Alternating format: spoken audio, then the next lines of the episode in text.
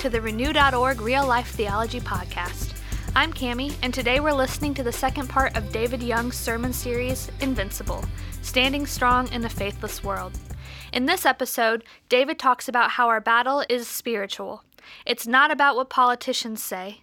In his words, no matter what the symptoms are, the disease is spiritual. Now more than ever, we need the words that David is bringing us, so allow them to bless you as you go about your day.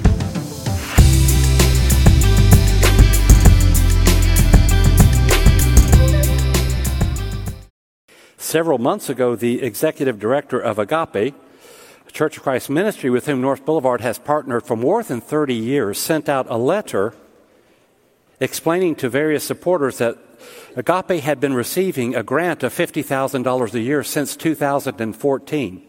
But because Agape was unwilling to change its positions on sex and gender, those who had sponsored the grant had decided to cease giving the grant to Agape.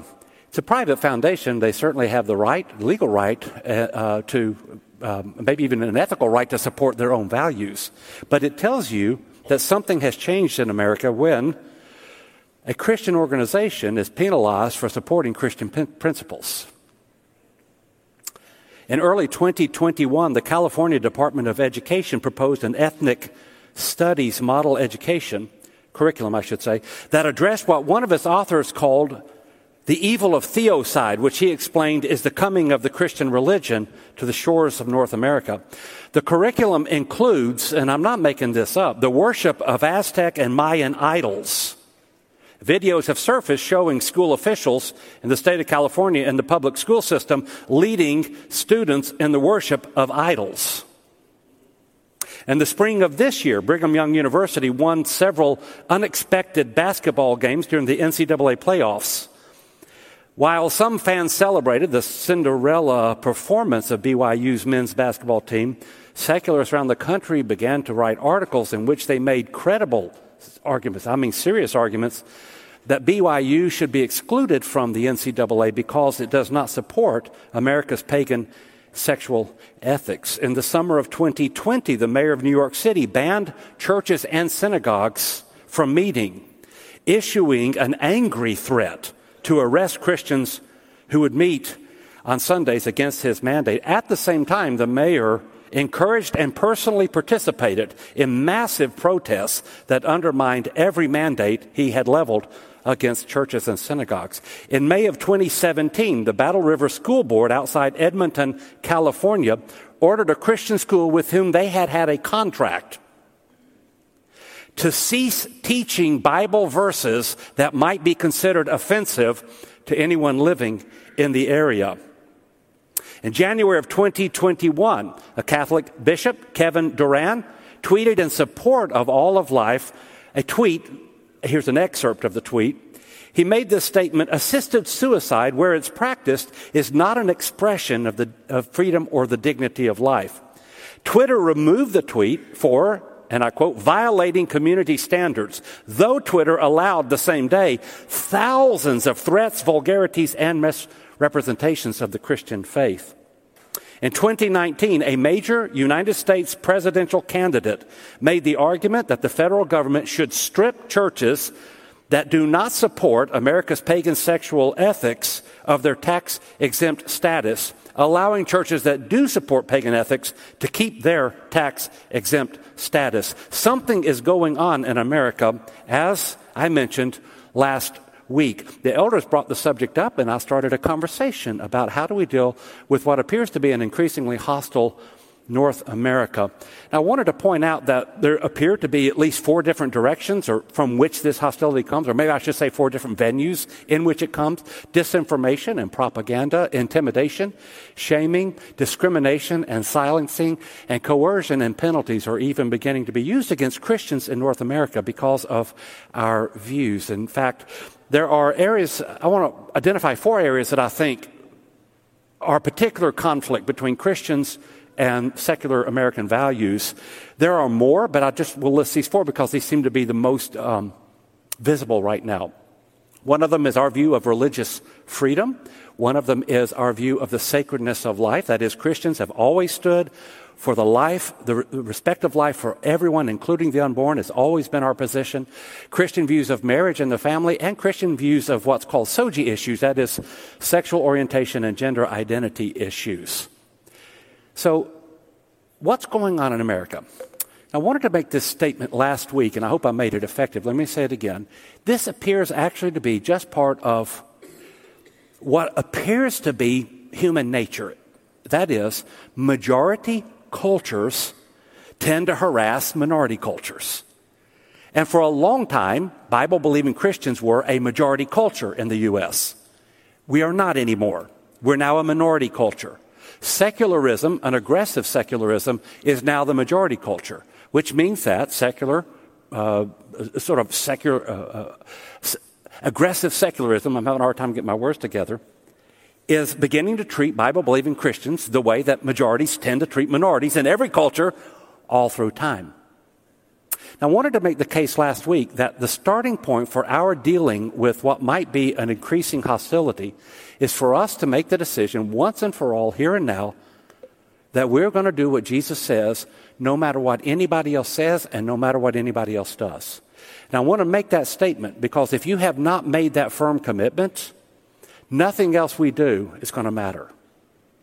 When you were baptized, you made the statement that you believe that Jesus Christ is the Son of God.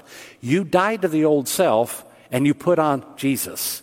Once we make that declaration, from that point forward, all whether questions are over. Whether or not I'll obey Jesus, whether I'll yield, whether I'll compromise, whether I will stand firm, those questions are done. At this point, it's only a question of how do I stand firm? How will I obey Jesus? How will I be faithful? And so Jesus is really clear about these things. If you want to follow me, he says you must first deny yourself, you take up a cross, and then follow me. He says anyone who puts their hand to a plow and turns back is not worthy of me. He even goes so far as to say, if you love your mother and your father, your husband, your wife, your brother, your sister, or your children more than you love me, you are not worthy of me. So the starting point for living in what appears to be an increasingly hostile culture is for us to decide once and for all, here and now, I am going to do what Jesus teaches and I'm not going to back down. You need to make that decision because I'm pretty sure the world is going to continue to bully us. And today I want to make a second argument. The argument is this the hostility that we face is and always has been spiritual at its core. And that means the kind of fight that we need to wage is a spiritual fight. I'm going to make that point throughout the lesson today, but I want to make sure you get it. And here's why. It's super easy for us to think about the struggles that we face as Christians in terms of politics and culture and social war issues, social justice issues, and so forth. So let me say up front Politics matter a whole lot. Those of you who are uh, involved in politics, we're really glad you are. We want you to be. I want Christians involved in politics. Politics matter. Politics are sometimes life and death issues, so they matter a lot. I, tr- I don't want to diminish that. The culture wars are being fought for good reasons. There really is a culture war. Social issues are extremely important. I have said this before. I love my country. I am a patriot. One of my biggest regrets in life is that I did not serve in the armed forces. I feel like I owed it to my country to do that. I actually regret that. Having said all of that, I want us to make sure we understand that as Christians, none of that is our pri- primary struggle. Those are secondary issues. Our primary struggle is a spiritual struggle. It's a battle for the souls of humanity. Our primary battle is against the devil. It's not against Democrats and Republicans. Our primary struggle is not against our enemies. It's for the souls of our enemies. We don't fight against our enemies as Christians. We fight for our enemies. We fight for their souls. We fight to bring them to Jesus. We fight to help them see that there is a God in heaven who has a better way for all of us. And our motivation is not anger, fear, hatred, or rage. Our motivation is the truth of Jesus wrapped in the love of God. That's our motivation. And I just want to warn you, if we reduce this to a mere political cultural fight, we will miss what God has called us to do and we will lose the fight. Let me just point a few things that go wrong when you reduce it to a political or cultural fight. First of all, it distorts our priorities. If all we're here to do is to argue for our candidate or our favored policy or against a $5 trillion uh, spending package as opposed to a $3 trillion spending package, at the end of the day, is that really what Jesus called you to do? It matters. I know it matters. I'm not saying it doesn't matter, but I, what I'm telling you is when there are lost people all around us, isn't it a priority that we put the gospel first? Isn't that really our priority? In his book, The Great Influenza, John Barry's talking about the uh, Spanish flu of uh, 1918. He makes this really sharp remark. When you mix politics and science, you know what you get? Politics. Some of us feel like that's going on right now when you mix politics and science. Well, let me give you my spin on that. When you mix politics and religion, you know what you get? Politics. You don't get a better form of religion. What I'm trying to help us to see is that our primary responsibility, our primary war is a spiritual war. We want to set people free from the bondage of the evil one. That's our primary objective. And if we don't, if, if we allow politics, culture, and social issues to become primary for us, we will miss our number one job in life. You only have so much room in your mind for a priority. Pick the right one. Let me say second. If we reduce this to a political cultural fight, we will end up exchanging love, which is our motivation, for fear and rage. So this is what happens. So next week, by the way, the sermon next week is PG 13. We will have a uh, children's worship at uh, East and at West uh, up to fourth grade. Uh, I encourage you really strongly to consider that because next week will be PG 13. I have to tell you, some of the stuff I'm going to bring up, that's sexual uh, material, some of it makes me angry. But at the end of the day, the anger of man does not accomplish the will of God. And so if we're only motivated by a fear of what those people are doing to us, or a rage against people who want to change our country. We're going to take back our country. At the end of the day, we won't win and America won't either. I want to read to you a text. Ephesians chapter 6 will be our go-to text today, beginning at verse 10. Ephesians chapter 6 and verse 10. Let me read it to you so you get a sense of what kind of fight we've actually been called to fight. I'm going to put it up on the screen here behind me. Here's what Paul says. Our struggle is not against sin and lostness, but against AOC, the Keystone Pipeline, and the policies of a political class that is ruining our nation. Stand firm then with the belt of rage buckled around your waist and the breastplate of Facebook in place, with your feet fitted with the readiness that comes from hoping all your enemies will die. In addition to this, get out and vote because, and I can't say this loud enough, this is the most important election of our lifetime. And take the helmet of knowing that you are on the right side of history and the sword of Twitter, which is the word of the outrage and scream at unbelievers on all occasions and with all kinds of fury and accusations. And with this in mind, be alert and always keep on telling everybody else that they are worse than Adolf Hitler. Ephesians chapter 6, verses 10 through 18. You know what? That's the Bible I think some of you have been reading. I think some of us have been reading that Bible. And somehow we thought if we go out there and scream loud enough and call enough people Hitler, we'll win the world for Jesus. Guys, that is not our fight. That's not our battle. But that's often what results from people who reduce what is ultimately a spiritual war to mere politics and culture. And I want to say this too. When we reduce a spiritual battle to political and cultural fights alone, we miss the suffering of other people. This is really important. I believe Christians are being mistreated in North America. But if I want to make a credible case for treating Christians right, I think it's fair to say, well, where was I when other people were being mistreated? Right?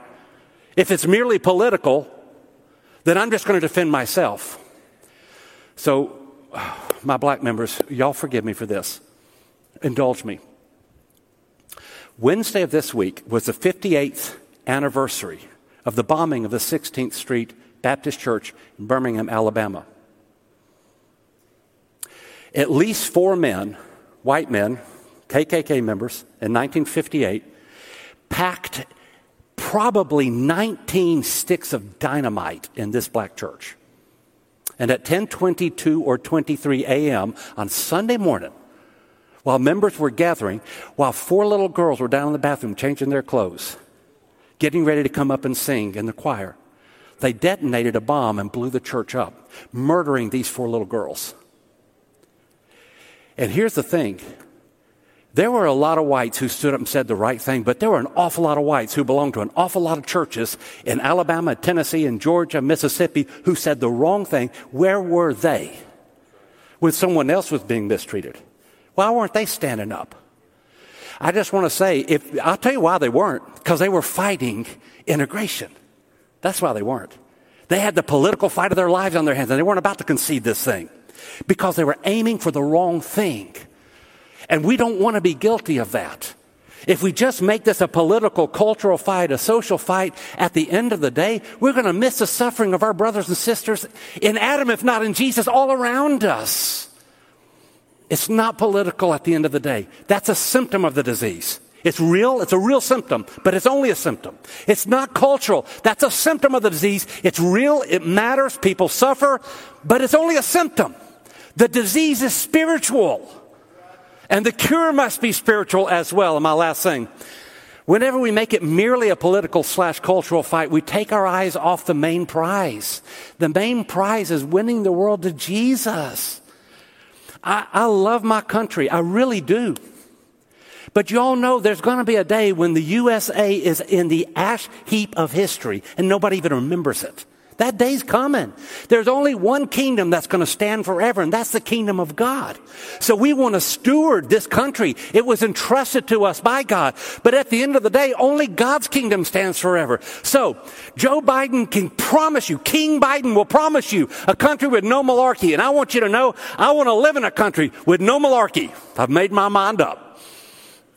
King Trump can promise you that he will make us great. I'd love to live in a great country. That's what I want. But let me tell you what King Jesus says. King Jesus says, go make disciples. And that's the most important one of all. That is my decision that this is a spiritual battle and my solution to a spiritual battle is always going to be spiritual.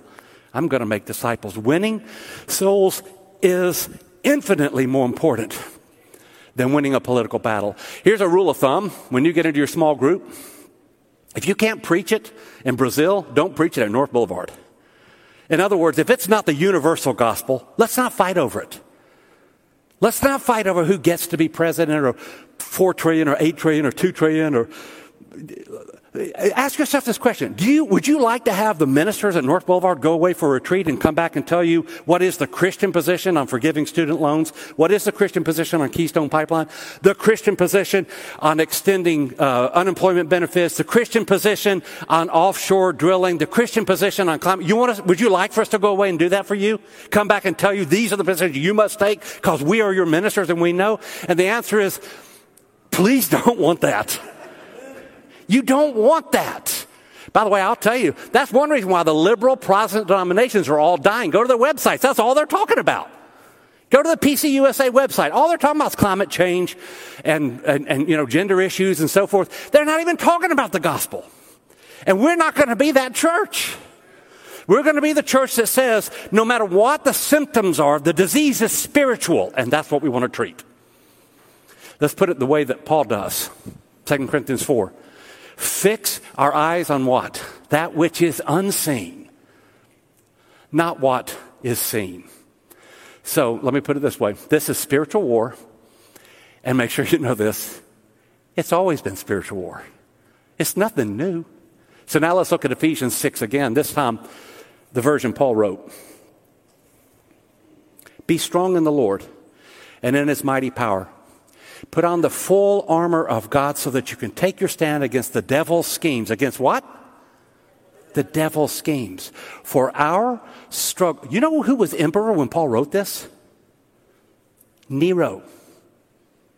The guy who was going to behead Paul. And just a few years after this, the emperor beheaded Paul.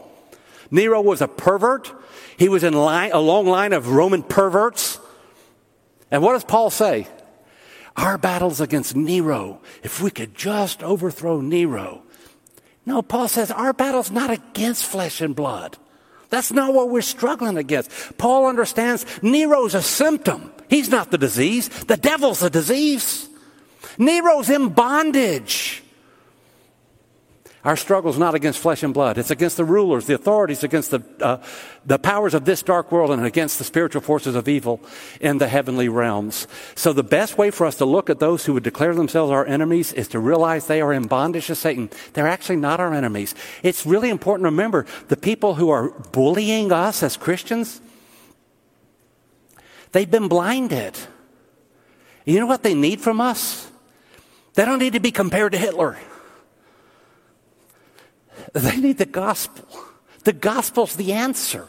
And not because it works every time, because it doesn't. People have hard hearts. Sometimes the gospel doesn't work. We don't do it because it works. If you're saying to yourself, we've tried that, it doesn't work, you're asking the wrong question. We don't proclaim the gospel because it works. We proclaim the gospel because it's right.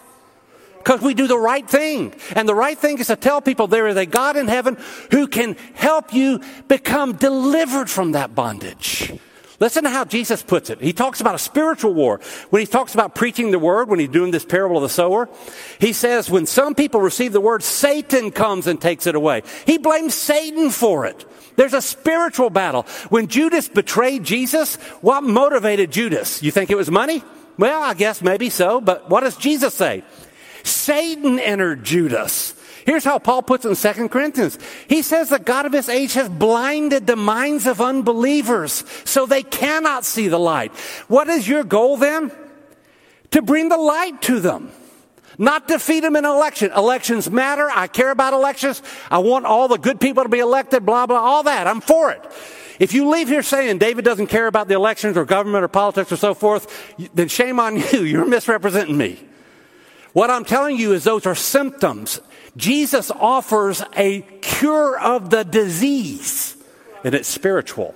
Paul puts it this way He says about all of us, that at one point all of us followed the ruler of the kingdom of the air, the spirit who is now at work among those who are disobedient. He says that we need to be setting people free from deceiving spirits and things that are taught by demons.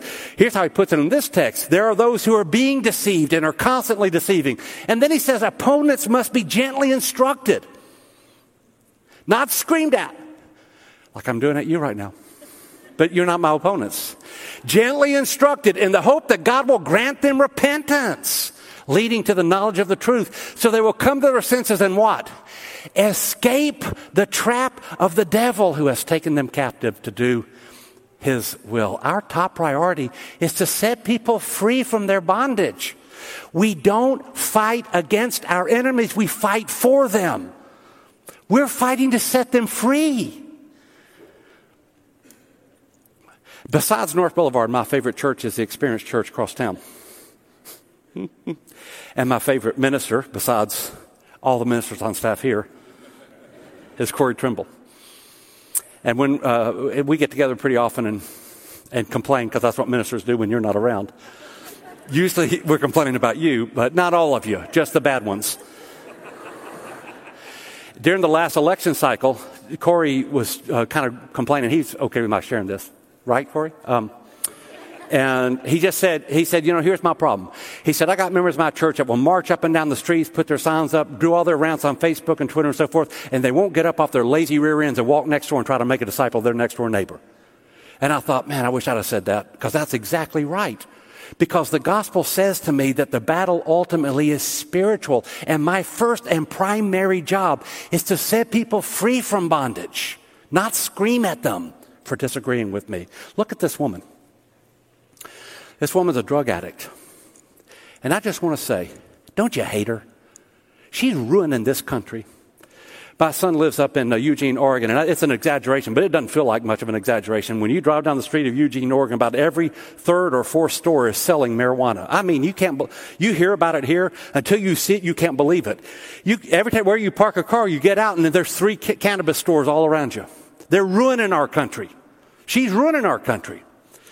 And don't you wish we could pass more laws to punish her? We need to punish that woman a lot harder than we already do. How many of you feel that way? If I keep going, you're going to finally say, stop? Stop talking like that. Don't talk like that in my sermon. You know what this woman needs? Yeah, she needs Jesus. Laws matter. Laws matter. Politics matter. But this woman's in bondage. She needs somebody who loves her enough to get into her life and say, Let me help you. I'm going to walk this walk with you. That's what we're called to do. That's our job. Those are the weapons we've been given, not screaming at her, not telling her, look what you're doing to this nation. She needs somebody to walk into the middle of her life and say, you and I are here until you have discovered Jesus or until you leave me. And I'm not going to back away. Since the battle spiritual, the weapons we use must be spiritual. And here's how Paul puts it. I've underlined these spiritual uh, weapons that Paul brings up at the second part or the rest of Ephesians 6. Let me read it to you. Therefore, Paul says, put on the full armor of God so that when the day of evil comes, that is, when you find yourself being challenged by your son or your daughter or your HR department or your school or whatever it is, you will be able to stand your ground after you've done everything to stand. Stand firm then with the belt of truth buckled around your waist, the breastplate of breastplate of righteousness in place, your feet fitted with the readiness that comes from the gospel of peace. In addition to all this, take up the, the shield of faith with which you can extinguish the flaming arrows of the evil one. Take the helmet of salvation and the sword of the spirit, which is the word of God and pray. Notice how many times he mentions prayer here at the end. Pray in the spirit on all occasions with all kinds of prayers and requests. With this in mind, be alert and always keep on praying for all the Lord's people. Pray for me also. Whenever I speak, words may be given me so I may fearlessly make known the mystery of the gospel for which I'm ambassador in chains. Pray that I may declare it fearlessly as I should. Have y'all noticed a pattern here? These are our weapons. This is how we want to engage the world. Politics matter, culture matters. Sometimes it's life and death issues. But they are symptoms of the disease, and the disease is always spiritual. And therefore, the cure must be spiritual as well. Listen how Jesus teaches us to engage our enemies. Therefore, I tell you, he says, what? Love your enemies and pray for those who persecute you. Guys, I think it's going to get tougher to be a Christian in North America. I really do. I think some careers are going to be off limits to us. We're going to start losing some of our own children. They're going to turn against us because we won't bow down to whatever the sexual ethic turns out to be. Already, we've had members at North Boulevard who've had Facebook posts pulled down by Facebook uh, because they didn't toe the line on secularism. It appears that it's going to get harder. So, what are we going to do? We're going to pray on all occasions. We're going to bless those who persecute us. We're going to take the weapons of the Holy Spirit and we're going to kick down the gates of hell. That's what we're going to do with it. That's who we are. That's what we do. The rest of the stuff is important. But you're a Christian. This is critical. Paul puts it this way Don't take revenge. By the way, there will be justice. Don't worry. If it feels unjust, let me say it this way if it feels unjust, don't worry because there's a just God in heaven and he's watching and he cares. But just remind yourself, he was watching you too when you were acting unjustly. So I wouldn't ask for a whole lot of justice. Like, I, am not going to ask for justice when we get there to the day of judgment. I'm going to ask for mercy. I don't want justice. I promise you, I don't want justice. I don't want to be given what I deserve. But the second thing I want you to note is that Paul says if your enemy's hungry, do what? Feed him. In doing this, you heap burning coals on his head. Don't be overcome by evil, but overcome evil with good. Or as Jesus says, hanging on a cross, Father, forgive them. They don't know what they're doing. I'm trying to suggest to us this is really a spiritual battle, and we want to take the weapons of the Spirit into it. Let me tell you where it gets really difficult. Here are the three questions I've already been asked. These are very good questions. We're going to deal with these. In fact, uh, in one of the special teaching sessions, we're going to deal with some of these very explicitly. Here's the question my adult son is living with his girlfriend in a sexual relationship. Uh, they're living together and they're not married. And he's essentially said he doesn't think there's a problem with this and he's daring me to accept it. What do I do? I just want to let you know most of us have something like that in our families. You're not the only one. Look to your left, look to your right. They've got the same issues. Here's the second question I'm being asked. My administration or my HR department, my boss or whatever, they're telling me I'm going to have to support something that I cannot support. What do I do? Like that's everywhere. We're all facing that now, right? Except at North Boulevard, I'm not. But pretty much every rest, all the rest of you are. And here's the third question I'm being asked Can I shop at Target? uh, in other words, do I support organizations that appear to be working against my values? I want you to know we're going to address those three questions and others as we work through this. Because all of us face them. But let me tell you the rules, the ground rules, the principles we're going to follow. They're already articulated for us in the letter to Ephesians, where Paul says, here's what we're going to do. We're going to speak the truth in love. We're not going to back down on truth, but we are going to be the most extraordinarily loving people you've ever met. That's what we're going to do. Here's how John puts it when he's describing Jesus. He says about Jesus, the Word became flesh, lived among us. We saw His glory full of what? Full of grace and truth. This is a difficult balance. It's a very difficult balance. In fact, one of the first places where we're going to want to do this is we're going to want to show grace for each other. Because your family member who's wandering off might have a different set of needs than my family member who's wandered off. We're going to have to be gracious towards each other and supportive of each other. But I do want to say this if we leave either of these values off, we're going to fail. I want to make sure you understand this. Truth without grace ceases to be true. But grace without truth is poison, it kills people. So, what we have to do is learn how to take a stand that is both honest and truthful and extraordinarily gracious. That's how we fight the spiritual fight. Use Paul as an illustration. Saul is out persecuting Christians. God shows a light to him. It's Jesus speaking to Paul saying, Hey, guess who I am? And Paul's like, Uh oh. I was, you're the guy I'm killing people over? And then he appears to Ananias, a guy living in Damascus, and God says to Ananias, There's a guy named Saul. I want you to go meet with him and pray over him. And Ananias is like, Well, wait a minute. I've heard about this guy. Isn't he the one that's killing Christians? And the Lord says to Ananias, You got no idea what I got planned for this guy, Paul. Now, here's what Ananias could have done. Ananias could have said, Lord, I'm too busy. I'm out marching against the Sanhedrin. We have a protest this Sunday against the Sanhedrin. We've developed some flags. We're going to throw the bums out. By the way, I would have loved to have done that.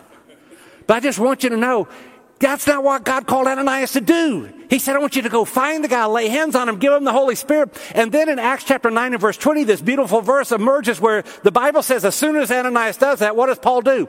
He went preaching the gospel. Listen, that was a better result than banning the Sanhedrin. That was better than the Sanhedrin. This morning we're sitting here reading Paul. You've named your kids after this guy. I'm just saying it really matters. Y'all have heard me talk about Rosaria Butterfield. She was supposed to come last summer. She was going to speak at North Boulevard. One of my favorite humans of all time. COVID knocked it out, so we're still trying to schedule her. God willing, we'll get her here. She was a professor of English. She was a feminist professor and a professor of gay studies at Syracuse University, and she hated Christians. In fact, she says that when she, this is what she says, when you signed up for one of her classes, she announced at the beginning of class, if you don't take my position on these issues, it's an automatic F. And students just took her position.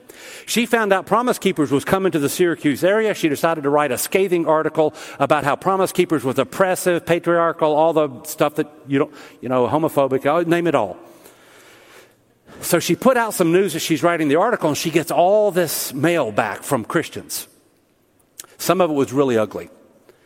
By the way, I, heard Joe Dallas do a presentation. Joe Dallas is a guy who was a, lived a gay lifestyle, was a gay activist for a long time, became a Christian, and now has a ministry. It's just a delightful ministry. And he said this. I want, I want y'all to hear this. He said, every time Christians condemned us and told us we were going to hell and said, roast in hell, you, he said, that was the best thing that ever happened to us because it just confirmed in us what we already believed about you. So let me just pause and say this. Everybody in this room is a sinner. I am a sinner. If you're gay, if you're a lesbian, if you're struggling with anything, we want you here. We're all together trying to be like Jesus. So, like, we're not about condemning, we're about trying to get everybody to Jesus. That's what we want, everybody. I'm a sinner. I couldn't name my sins, they're not pretty. So here she is teaching this. She's reading all this mail shaking her head at Christians, and she gets one sent by a pastor there in Syracuse. His name is Ken Smith. And then he says, Hey, my wife, Floy, and I would like to invite you to come have dinner with us. We'll just have a nice conversation. And she threw it away. Then next day, pulled it out of the trash. Left it on the desk. I think she said she threw it away several times and kept pulling it out. She couldn't get over it. And finally, she called him up and said, All right, I'll come. And she said it was terrible. It's terrible because they never condemned her. They didn't even talk about uh, uh, sexuality. They didn't talk about church or sexuality. They talked about life, Syracuse, the park. They just talked about stuff. And she said, I went home and enjoyed it. And I hated it, the fact that I enjoyed it. And then she went back the next week. And then she, for two years, she would go over and she would take her friends with her. And they would talk about life and they would love each other. She said, after about a year of that, I found myself unable to avoid reading the Bible. As she was reading the Bible as much as five hours a day and God was working on her soul. And finally, two years after that first invitation, Rosaria got up and told her partner goodbye for the last time. And she went and she was baptized into Jesus Christ. She's now married to a guy. They have a coddle of kids. She's a homeschool mom who bakes cakes for her next door neighbor. I mean, like her whole life is different. She now teaches and writes and she has found the joy of the Lord, but she would not have found that if all we had said to her was, you terrible person, you. I can't wait to pass a law to condemn you. That's not our fight. We've got the gospel. It's the same gospel that saved me from my sin. Why don't I want that gospel to be given to everybody, whether it works or not? I do it because it's right. Look at these guys. We'll end here. These are your next door neighbors. I just want you to look at these dirty pagans. Over there drinking, no telling what kind of values they have, probably watch porn every night. Who knows what these, these dirty neighbors over here are doing? Man, I just can't wait to pass a law to stop these dirty neighbors from doing whatever it is they're doing next door. Guys, is that who we are? This is the laziest form of Christianity, the kind that puts a Facebook post and a tweet out and never gets off your bum to walk next door and talk to them about Jesus. And if the word bum's a bad word, forgive me. It's better than the other words. That's a lazy form of Christianity. Look, if Jesus cared enough to raise me from the dead, then he wants me to go talk to them as well. I'm just saying, politics matter, culture matters, it's a life and death issue at times. But at the end of the day, they're only symptoms. The disease is spiritual, and the cure is the gospel. That's the fight we want to fight. I wanted uh, Chandler Means' permission to share the letter from Agape that he sent out, so I called him this week. Marvelous guy, by the way he, he, said, he said, you know, the nonprofits, the Christian nonprofits are really having a hard time right now here in Middle Tennessee. Because if we don't toe the line on pagan values, we're getting cut off. But he said, you know, and he gave me permission to share this. They have uh, 85 children in foster care in Middle Tennessee right now that Agape is. They have counseling services. The longest, did I say this already? The longest serving employee at North Boulevard is Nathan Jernigan. He's been here over 30 years. I've taught this lesson. This is my third time today, and so I don't remember what I said where. Anyways, I'm talking to Chandler. You know what he said? He said, We put this letter out because we've lost $50,000 that we've been getting for the last six years. He said, I'm fine if you want to share with the church that when we put this letter out, we've raised three times that amount from people who said, Hey, we stand with you. I just want to say, this is what God is enabling us to do. And if you have a heart to help them, I'm pretty sure Chandler wouldn't say, no, no, we don't need any more. Go on and send him some more if you want to. Our fight is spiritual. Don't squander the limited time and the biblical priorities on secondary issues. The battle's spiritual. Jesus is going to win.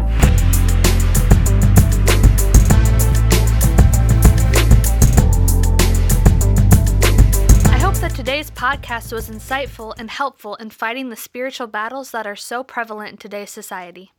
Thanks for joining us, and we'll see you next time for another episode of Real Life Theology.